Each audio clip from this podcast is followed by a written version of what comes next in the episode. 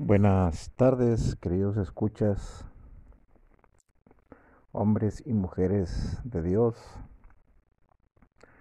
hombres y mujeres eh, seculares que nos escuchan en esta tarde.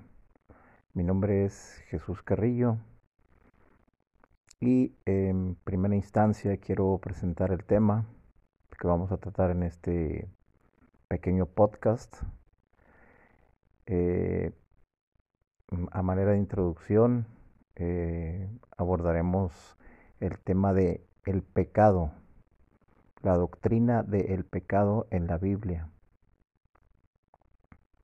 Permítame introducir el tema. El pecado en la Biblia es una de las enseñanzas que transcurren de etapa a etapa de la Biblia. De ahí su importancia, de ahí su relevancia, de ahí que es necesario eh, tener un entendimiento cabal, claro y objetivo de lo que es el pecado. Es importante introducir, es importante señalar que la doctrina del pecado transcurre de etapa a etapa, no aparece enfáticamente solo en una parte de la Biblia, sino que en cada uno, me atrevería a decir que en cada libro de la Biblia aparece el concepto, ya sea de manera abstracta o ya sea de manera concreta, pecado. Si usted lo busca en Génesis, definitivamente lo va a encontrar. Si usted lo busca en Éxodo, también lo encontrará. Y así, en el Antiguo y en el Nuevo Testamento encontrará el concepto de pecado. Hasta terminar en Apocalipsis. Entonces, eh, sí podemos eh, ubicarlo como una doctrina. Una doctrina es un tema que transcurre casi en su totalidad a través de toda la Biblia.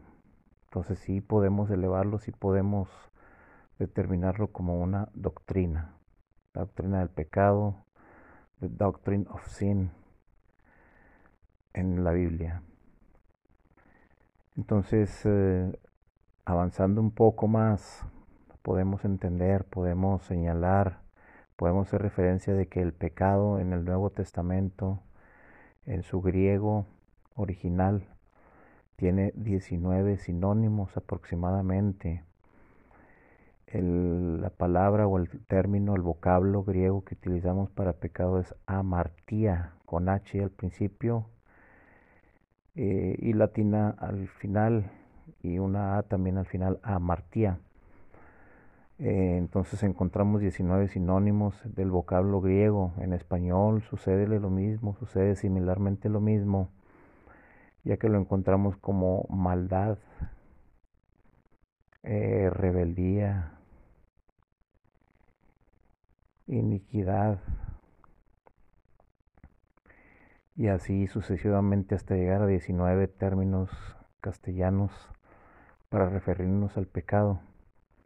De ahí se desprende que es algo difícil, algo complejo, eh, tener una definición objetiva, totalmente objetiva de ese vocablo, ya que los autores originales utilizaron no nada más el vocablo amartía, sino que también sus derivaciones sinónimas.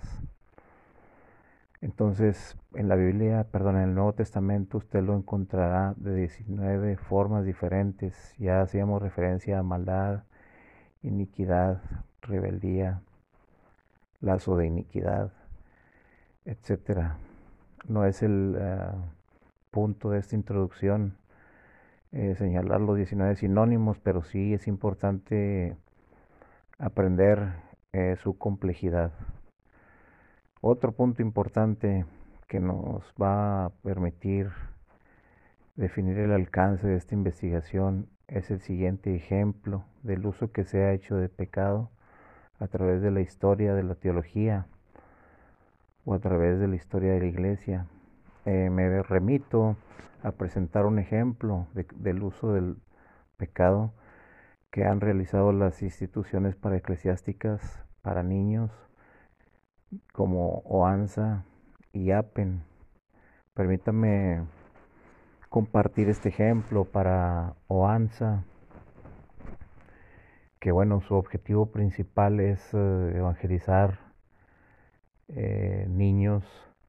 El pecado ha sido definido de manera determinística de la siguiente forma. Pecado son todas las cosas que a Dios no le agradan. Punto. Ahí termina su definición de OANSA, que principalmente trabaja con iglesias metodistas o ha nacido en el seno de la iglesia metodista. Y por otra parte, APEN eh, hizo, que también es una institución de evangelización para niños, hace la siguiente definición.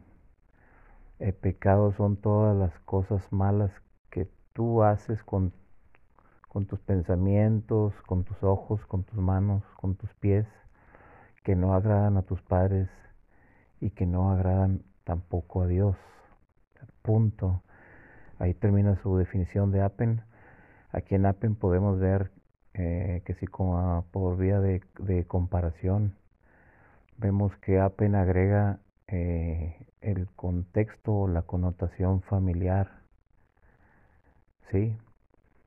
Entonces, bueno, así quería hacer una, un señalamiento de este ejemplo que nos sirve de referencia a cómo se ha usado el término pecado en la iglesia y en el campo práctico. Si bien es importante señalar que en la Biblia también el pecado eh, pues es referenciado, es señalado de manera abstracta, ¿qué quiere decir? De manera eh, pues eh, reflexiva, de manera intelectual, de manera filosófica, también ha sido señalado de manera concreta. Podemos ver el señalamiento bíblico del pecado de manera personal, ¿verdad? Adán, por ejemplo, en, en Eva, Caín, y así pudiéramos avanzar. También lo hemos visto señalado de manera nacional, cómo es que la nación de Israel, cuando estaba siendo formulada su identidad, también ellos cometieron un pecado nacional. También lo hemos visto señalado de manera grupal. En la Biblia vemos como grupos, eh, ya sea eh, homogéneos o heterogéneos, eh, cometieron o fueron señalados como pecaminosos. Y por último también vemos el pecado corporativo, vemos, vemos que el pecado también tiene su señalamiento eh, a manera de corpórea, a manera de un grupo de personas que fueron afectados por ese pecado con consecuencias. Eh, repito, no es la idea eh, señalar o ejemplificar ese tipo de consecuencias que se sufren del pecado, sino que es el alcance de este podcast definir el concepto pecado. Muchas gracias.